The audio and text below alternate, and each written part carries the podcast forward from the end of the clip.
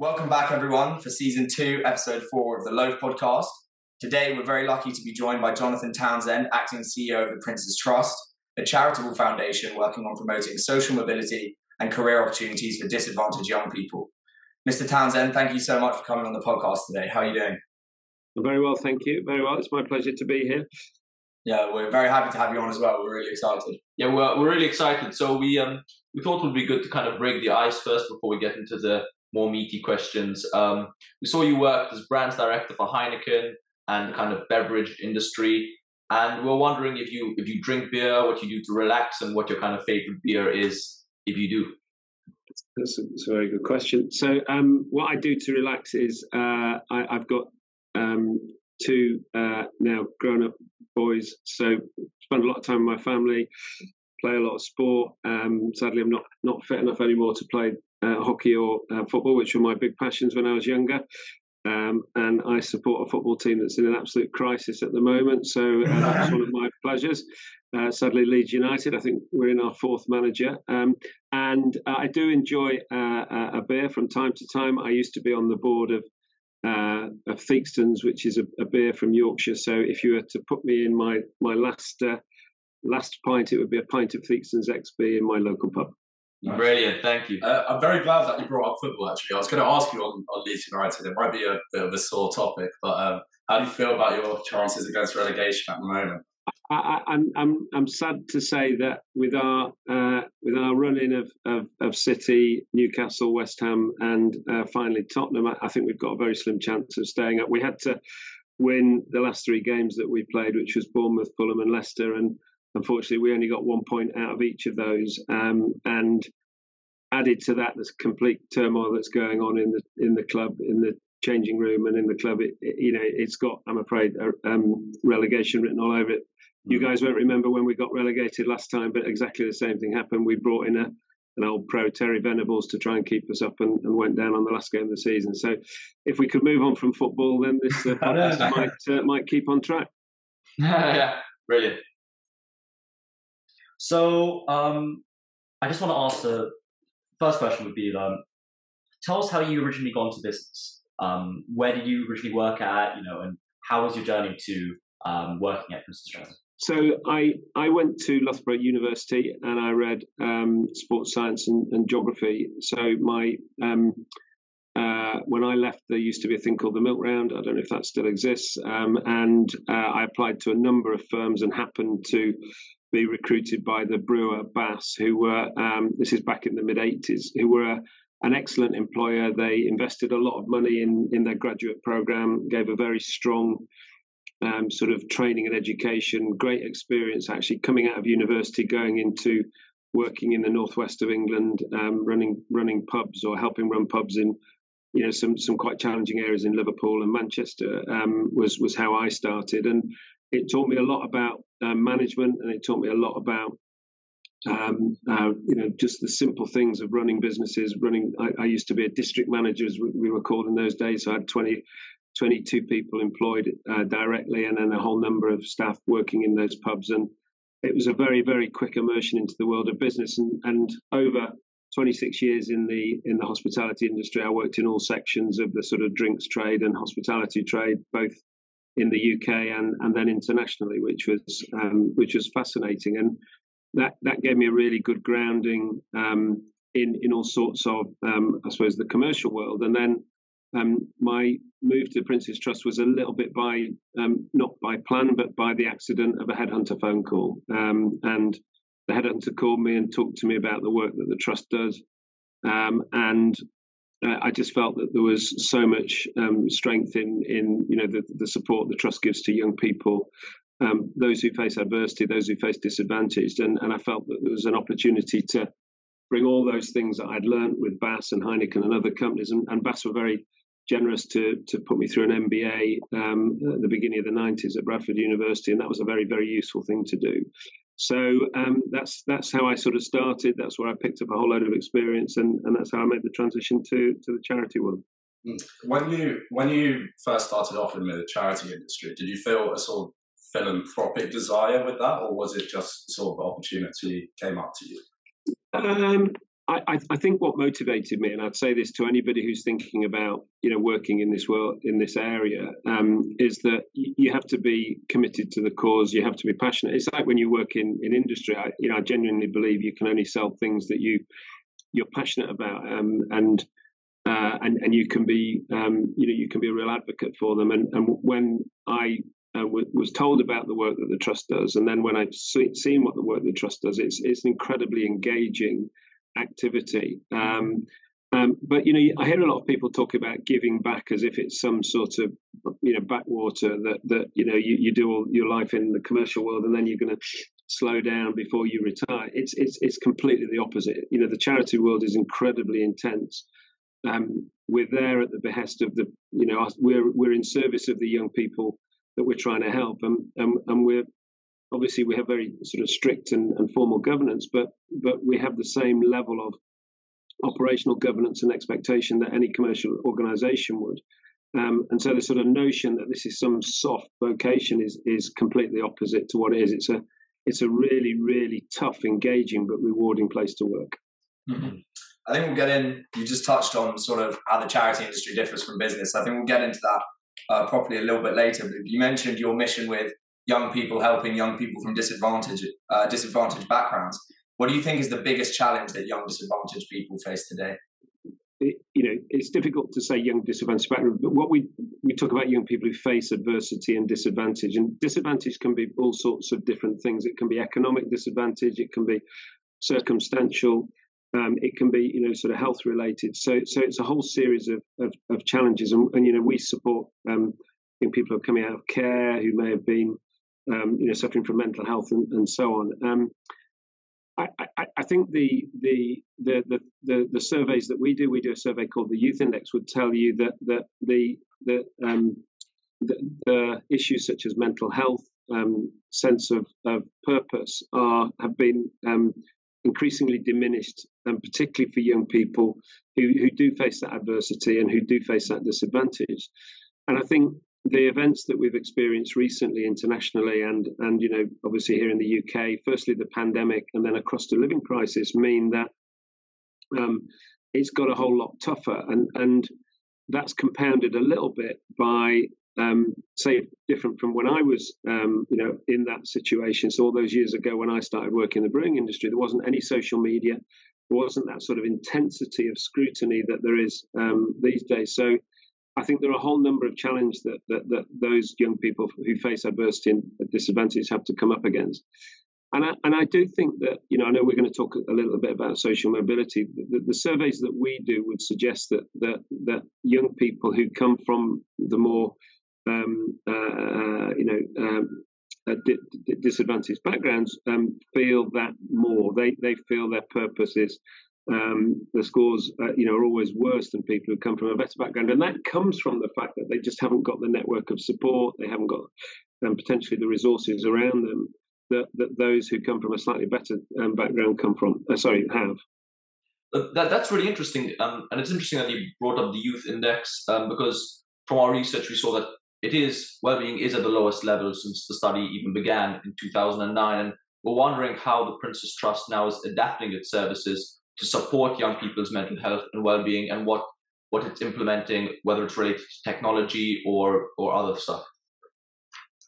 So uh, you know I, I, think we need to be really really clear that we're not a mental health charity. So I, I, don't want in any way to get to give that impression. But but but our sort of mindset is that if we through the programs that we run support um, uh, these young people into a, a, a, better opportunity through education, self-employment, or employment to, to ultimately have the opportunity to secure work, then then we know that that will have a positive um, impact on on their mental health and, and, and their well-being. And and so um, you know then then I think you know we have to be very mindful of the very specific circumstances that young people face. So when we went through the pandemic, the, the sense was was that there would be high levels of unemployment because there was anticipation there would be you know an economic crash what, what's actually happened as, as as i'm sure you guys would know is that actually we've got um, we've got nearly full employment and we've got significant issues of, of vacancies and so so the, the young people that we're looking to help at the moment are those who are economically inactive. And, and they're very often economically inactive because they're caring. They may well be in education, but, but um, because they're caring. And there are some who just don't know how to um, get back into, into work or that opportunity. So you asked me the question, what do we do to adapt? we, we, we set ourselves the ambition of being insight led and impact driven. So the insight tells us what the young people need at a particular time. And that does vary. You know, that varies with um, all those big factors like sort of the impact of social media and so on, but it also varies with the economic cycle. So if there's higher levels of employment, if you've got a stronger economy, um, that there will be certain ways that we have to respond. If, as we are at the moment, you've got an issue where there's you know quite high levels of, of employment and who knows how long that will change, then our work is to try and really focus in on those young people who are probably further away from the job market, are probably suffering more from those well-being and mental health issues, and try and do what we can through our programs. We do intertwine into our programs work specifically around mental health and well-being, and we get some great support from a number of our corporate supporters to very actively um, bring that into our work. And so there's something we can do um, you know, almost in the work that we do. And then if we've got young people who've got, you know, significant issues, then we would refer them on to the appropriate, um, you know, agencies to, to, to give them that help. So one of one of the programs that um, the Prince's Trust runs is the is the mentorship um, system that you have.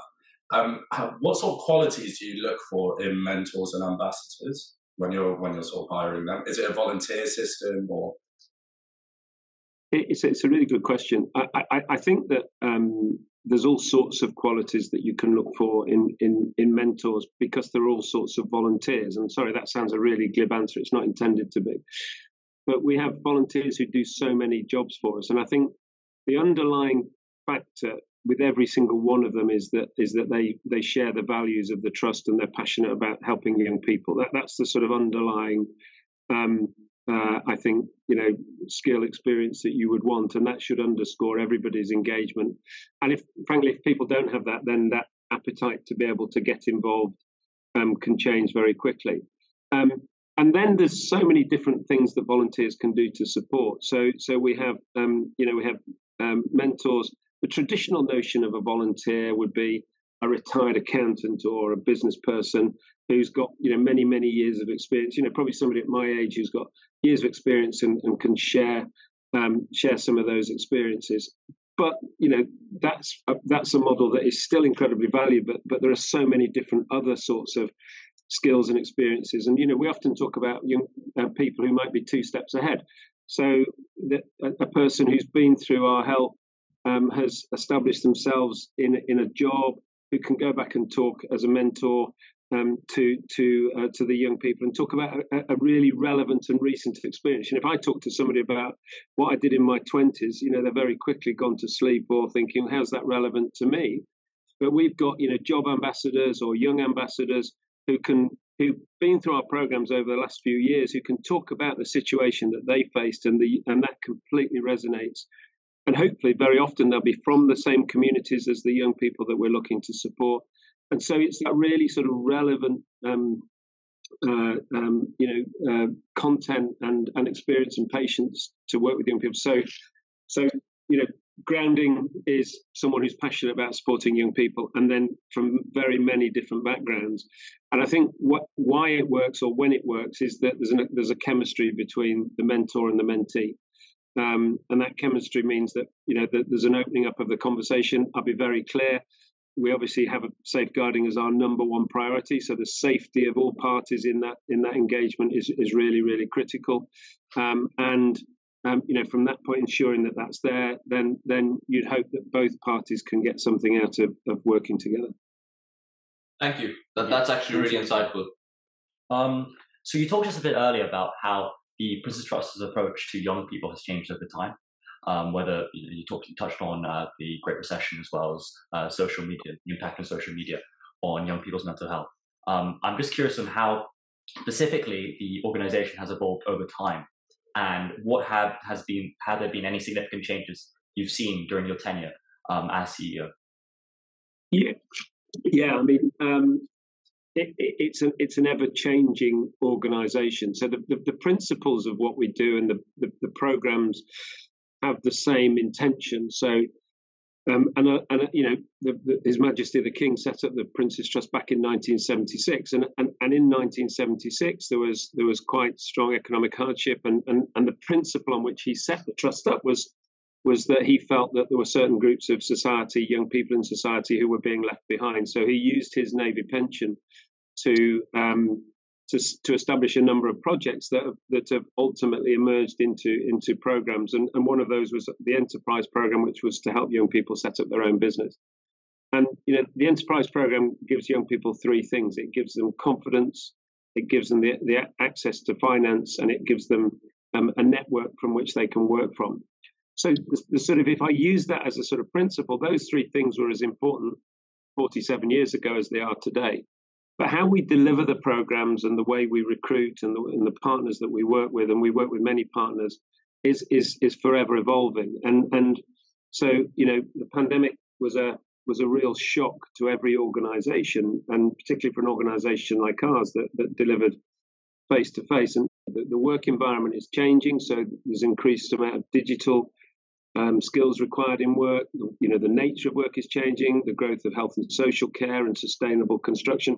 So as an organization, if we're focused in jobs of the past, you know, we're, we're going to become obsolete very quickly. So we have to continue to evolve in how we work, who we work with, to make sure that we're relevant um, to meet the needs of young people. And you know, we've touched on mental health. We we we might not have had that as, as such a key important part of our considerations 15 years ago, mm-hmm. but it is increasingly important to to young people. So it evolves all the time, and it's one of those things that most of those changes happen just through through evolution. Um, but the pandemic was was a time when it was a real shock to the organisation. It meant we needed to pivot the way that we, you know, our programs are face to face. I'm sure those of you who were at university at the time of the pandemic were studying either in your your rooms or back home. Um, you know, you you experienced the same thing. We then had to work out how we became digital, how we connect with young people digitally. Our marketing, our recruitment is very different. You know, in the past we'd have stuck posters up on sort of bus stations or in local chip shops or what have you. Nowadays, we do all our or a, or a large proportion of our recruitment through social media. So you know you're forever staying in, in tune. And I suppose what we're trying to be is to be as relevant and as present with the young people that we want to support as possible, and making sure that the outcomes that we drive are equally relevant to them. Mm-hmm. Thank you. That's that's really interesting. You you touching upon the way that COVID affected the charity. I was I was wondering how COVID affected your experience as a leader and how you had to adapt your own leadership style with COVID if there was a change. I was actually appointed the CEO, full time CEO, in, in April of 2020. So I joined as acting CEO in 2019. And so, um, so what a time to get a job, eh? Um, so, uh, so, so we we, we um, had to think, I had to think, and we as a leadership team had to think about the organization in, in and we and we landed on three really simple thoughts. The first was that we wanted to be there for young people because it would be easy at a time of, of real organizational challenge to um, you know to sort of go into shore and to, to, to wait for the storm to blow over but that would not have been in service of the young people that we're here to help and to try. So we tried everything we could to change our programs from being face to face to being digital, but we also knew that we had a big well-being um, challenge. A lot of the young people we support may be carers; they may live on their own, they may be very isolated. So, so we we went to try and also give them some sense of community, so they could feel.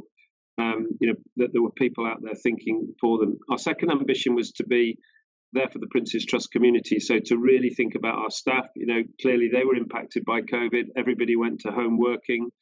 Um, we had furlough. We had to think about could how long could we um, sustain the operational um, organisation that we had, and, and, furlough meant we could look at that. But also, we've got a big community of volunteers, as, as we've touched on, and, and corporate supporters. And, and, so our second ambition was to, to to be there for our community, but to also make sure our community was there for the young people.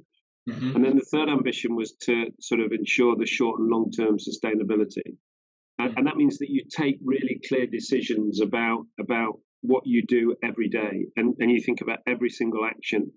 And, and pre pandemic, you know, you've got an idea, we've got 1,100 plus people here at the organization of, of what people are doing. but in that time, you had to be really clear about the resource and how you were um, how you were using that resource to ensure that you were doing the job in the short term, but that you weren't in any way jeopardizing the longer term future. Thank you. So you were talking about short and long term strategy, for example. So in a lot of ways, running a charity must be similar to a business, thinking about projects over the next few years. Could you tell us a little bit about the differences between running a registered charity or being part of one and a standard profit seeking company? Yeah, um, I, I, think that the um, the way I used to explain it to people when I came from the the the, the, the brewing industry is is um, people are particularly passionate about beer, but but there comes a point that you know it, it's a commercial transaction, mm-hmm. um, and you know when you're supporting young people, um, it, you know you're supporting a person and you're trying to help them help them improve their life and help help their um, you know their their future, and so. There's a, there's a there's a far different emotional connection to to the work that we do, and, and, and I'm not in any way suggesting that people who work in in the commercial world aren't in, in, incredibly committed. Um, but when you're in a cause led activity, um, then there is a different mindset that you come to it. You know, you want to try and help those young people in the way that you're set up to do it. But you have to do it in a very structured way. And, and there are many, many similarities in the way that we operate um, um, to to the way that you know another organisation would work. You know, I, I consider my job to be to get the very best of, out of the resources that that you know the, the, the, the, council or the board put at our disposal. So that's the people, that's the young people. Sorry, the, the money that we're that we're given through our fundraisers. That's the um, uh, you know the, the broader volunteer group. And and in a in a commercial organisation, you clearly are, are responsible to your shareholders and you're responsible to your board.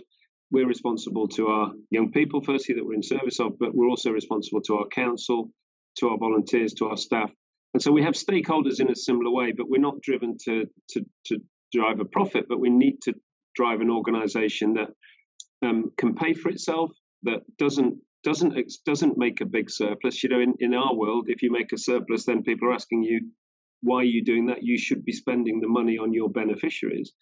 But you know, if you think it's just a different number, you know, if you think about an organization might need to make a 10% profit or return on shareholders to pay a dividend, our job actually is to invest that money um, as wisely as we can to support as many young people into a positive outcome as possible. So all you're doing is you're sort of shifting the line mm-hmm. of performance, but you still have to perform. You're still accountable. You still have stakeholders to answer to, and you still have to think about what's the good for now and what's the good for the future. So, so you know, we like uh, any corporate organisation have our internal systems, our IT, all those things require investment in them. We have a, a, big property estate. You know, we have to think about investment in those and the resources that we put into it. And in, you know, and I keep saying it, we do it in, in, with that sort of singular drive to say, how do we support as many young people as possible into an impactful outcome? Whereas if I was selling beer, it would be how many cases of beer can I sell as profitably as possible to the benefit of the the, the, the customer, the you know the, the, the retailer, the consumer, and the stakeholder. So there's a lot that's the same, but I think that thing that differences is the emotional connection with the work that you do. Do you, do you find you have more scrutiny from the outside world um, because you are a charity and because you're so known?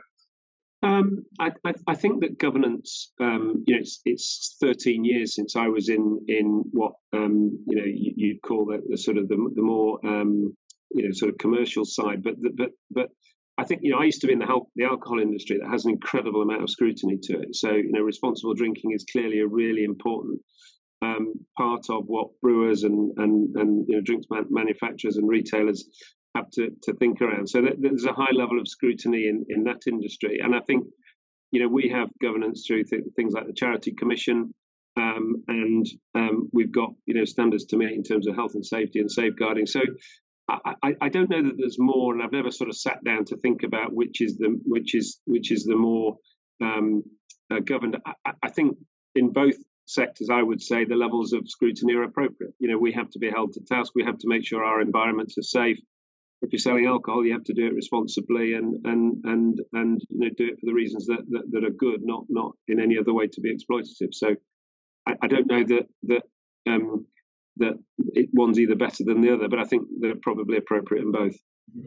Thank you. So we've talked a lot about, um, well, you've just talked a lot about the differences uh, as it relates to organizations and the industries. Maybe we could focus a little bit more on individuals now. Do you find that there's a lot of differences in terms of, say, work environment or uh, career ambition, even given that ultimately it's a impact driven thing? Um, it, it, I'll tell you one thing for a fact: it, it's not as well paid.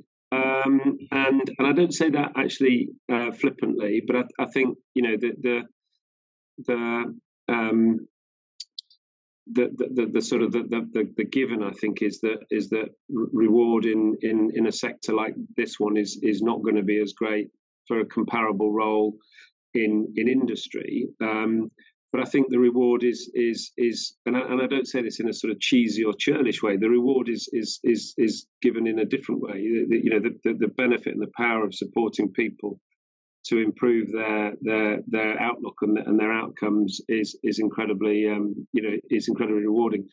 Um, you, you certainly get um, different groups of people who would be interested in working in charity. Um, but I, but actually, I think you know, as I've sort of tried to say, I, I, I think it's um, a bit uh, simplistic and probably a bit lazy to say there's a charity sort of person or there's a commercial sort of person. You know, we've got great people who could fit in both, you know, in both the commercial world and the charity world. And I've I've worked with colleagues in the commercial world who could equally work in the in in the charity sector and, and drop into it and, and work seamlessly. As I've said, I think I think that probably and I'm not saying that people who work in the commercial world don't aren't cause driven, but but I think to be successful in this sector, you have to have a really strong sense of of, of what you're doing and why you're doing it, and, and the reasons that you're doing it, because it's such an important part of, of the work we do. Um, would you consider there to be um, competition in getting involved within the charity business, given the numerous amount of causes uh, that people could donate to, and given the finite amount of money that people are willing to donate to uh, certain causes? Do you think that is, would you call charity business a sort of competitive industry? Um, I, I, I, think is there competition for funding? I think the answer is is very much yes. Is there competition for support? I think the answer is yes.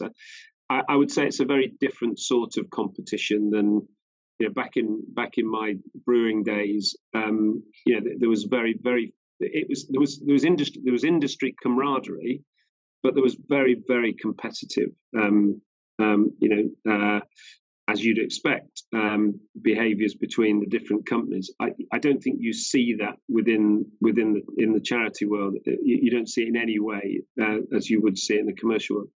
But I, I, think it would be equally naive to say that it isn't a competitive environment in which, um, you know, there are.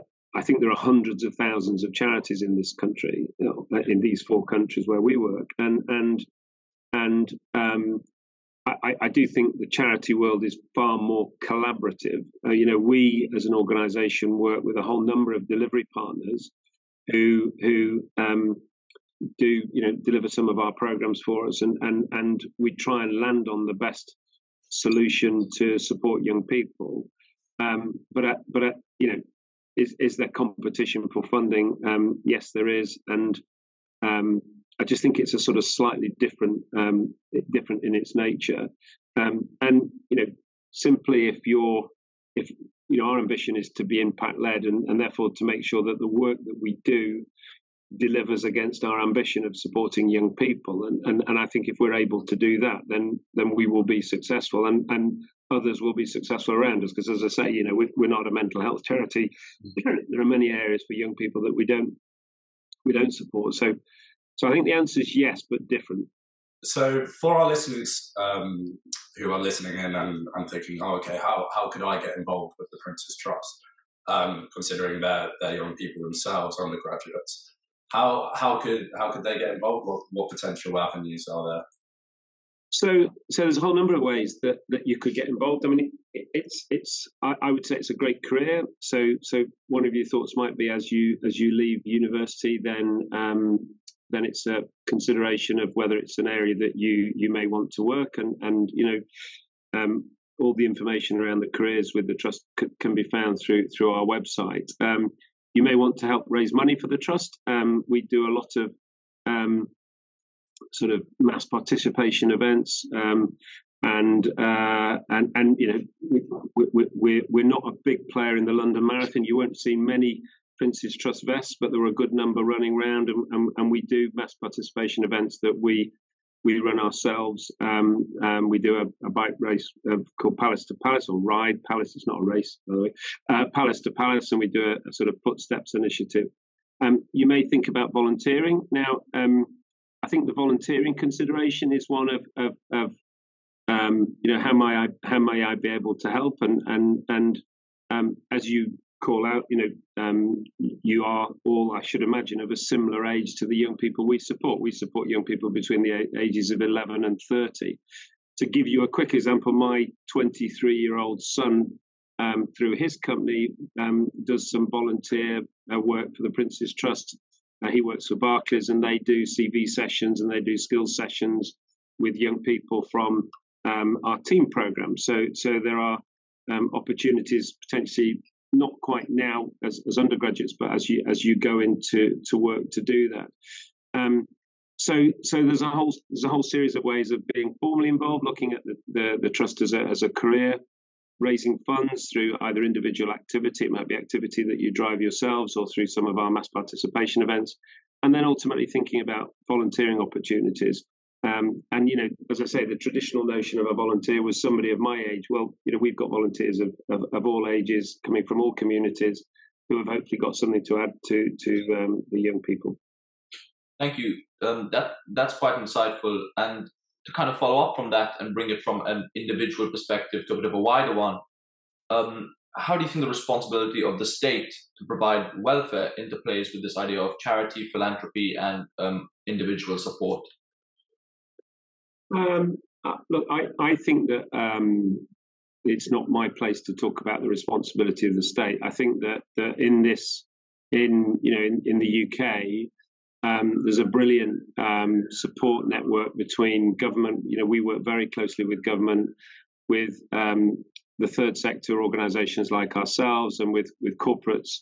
And again, we work brilliantly with corporates. And the pandemic was a great way of of, of, of, of looking at the challenges. So the Kickstart program came through many discussions over that first um, summer of the pandemic of saying if there's going to be high levels of unemployment, how can we help those people who are already um, in a difficult circumstance? And so, but you know, I, am here to think about how do we work with agencies like government, agencies like corporate supporters, um, and philanthropists, and and you know the public sector to think about how can we really address this youth challenge um, uh, and get involved. And, and you know, you know, as I say, I, I talk with um, ministers and MPs and, and local government all the time about how we can help, and and and you know, we're always looking to find that solution in partnership with with them and with the corporate partners that we work with.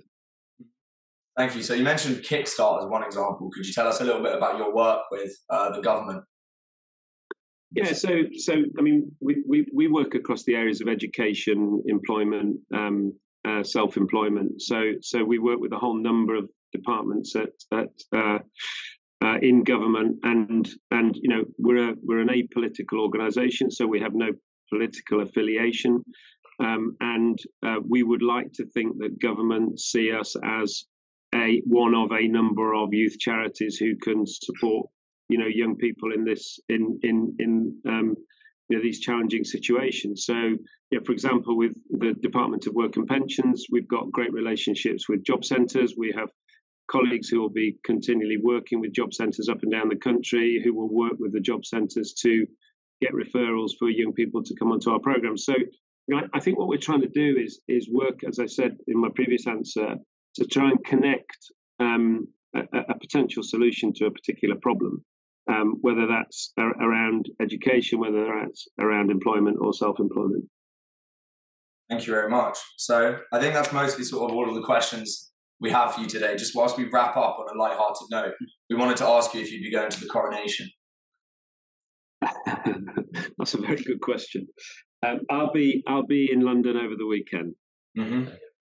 Oh well, I hope you enjoy. Thank you so much for coming on. Uh, we'd just like to ask you if you had any concluding thoughts or advice for our listeners. Yeah, look, I, I, I, um, I'm firstly delighted at the opportunity to to talk to you, and, and, and thank you for for the questions and, and for the thoughtfulness that's gone into those. Um, I, I, I think you know, as a career, this is a brilliant career. It, it's incredibly rewarding um, in terms of, and I'm talking about charity, the charity sector. It's incredibly rewarding for the work that it does. But as I've said, you know, a few times through it, it, it, it requires that real connection to the cause. But but you know, for whatever for whatever um, way people want to get involved, there are so many ways that that everybody can help out. And you know, I know coming up this weekend, there's a there's a there's a big help out day on Monday with volunteering being called for. So think about how you might volunteer. Think about how you might be able to support an organisation like the Prince's Trust to raise funds. Um, you know, with a pandemic and a, and a cost of living crisis, there are many young people who face a real challenge at the moment. And think about that as you go into your as you pass through your undergraduate days and, and move out into um, into your careers, um, uh, and how how you can use your skills knowledge and sort of ability to raise income to to, to help an organization like ours because it's incredibly powerful and it's a I, I, hate the phrase it's a nice way to give back but it's a brilliant way to contribute to society and and you know I was looking at a piece of work this morning that said so what's the what's the so what of all this the so what is that if we invest in young people the country and all of us get a dividend out of out of that investment we not only support young people's well-being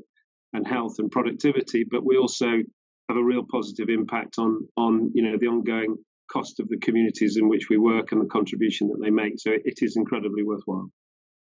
Thank you. Thank That's you so much. To wrap up. Thank you so much for coming on. No worries. Out your day.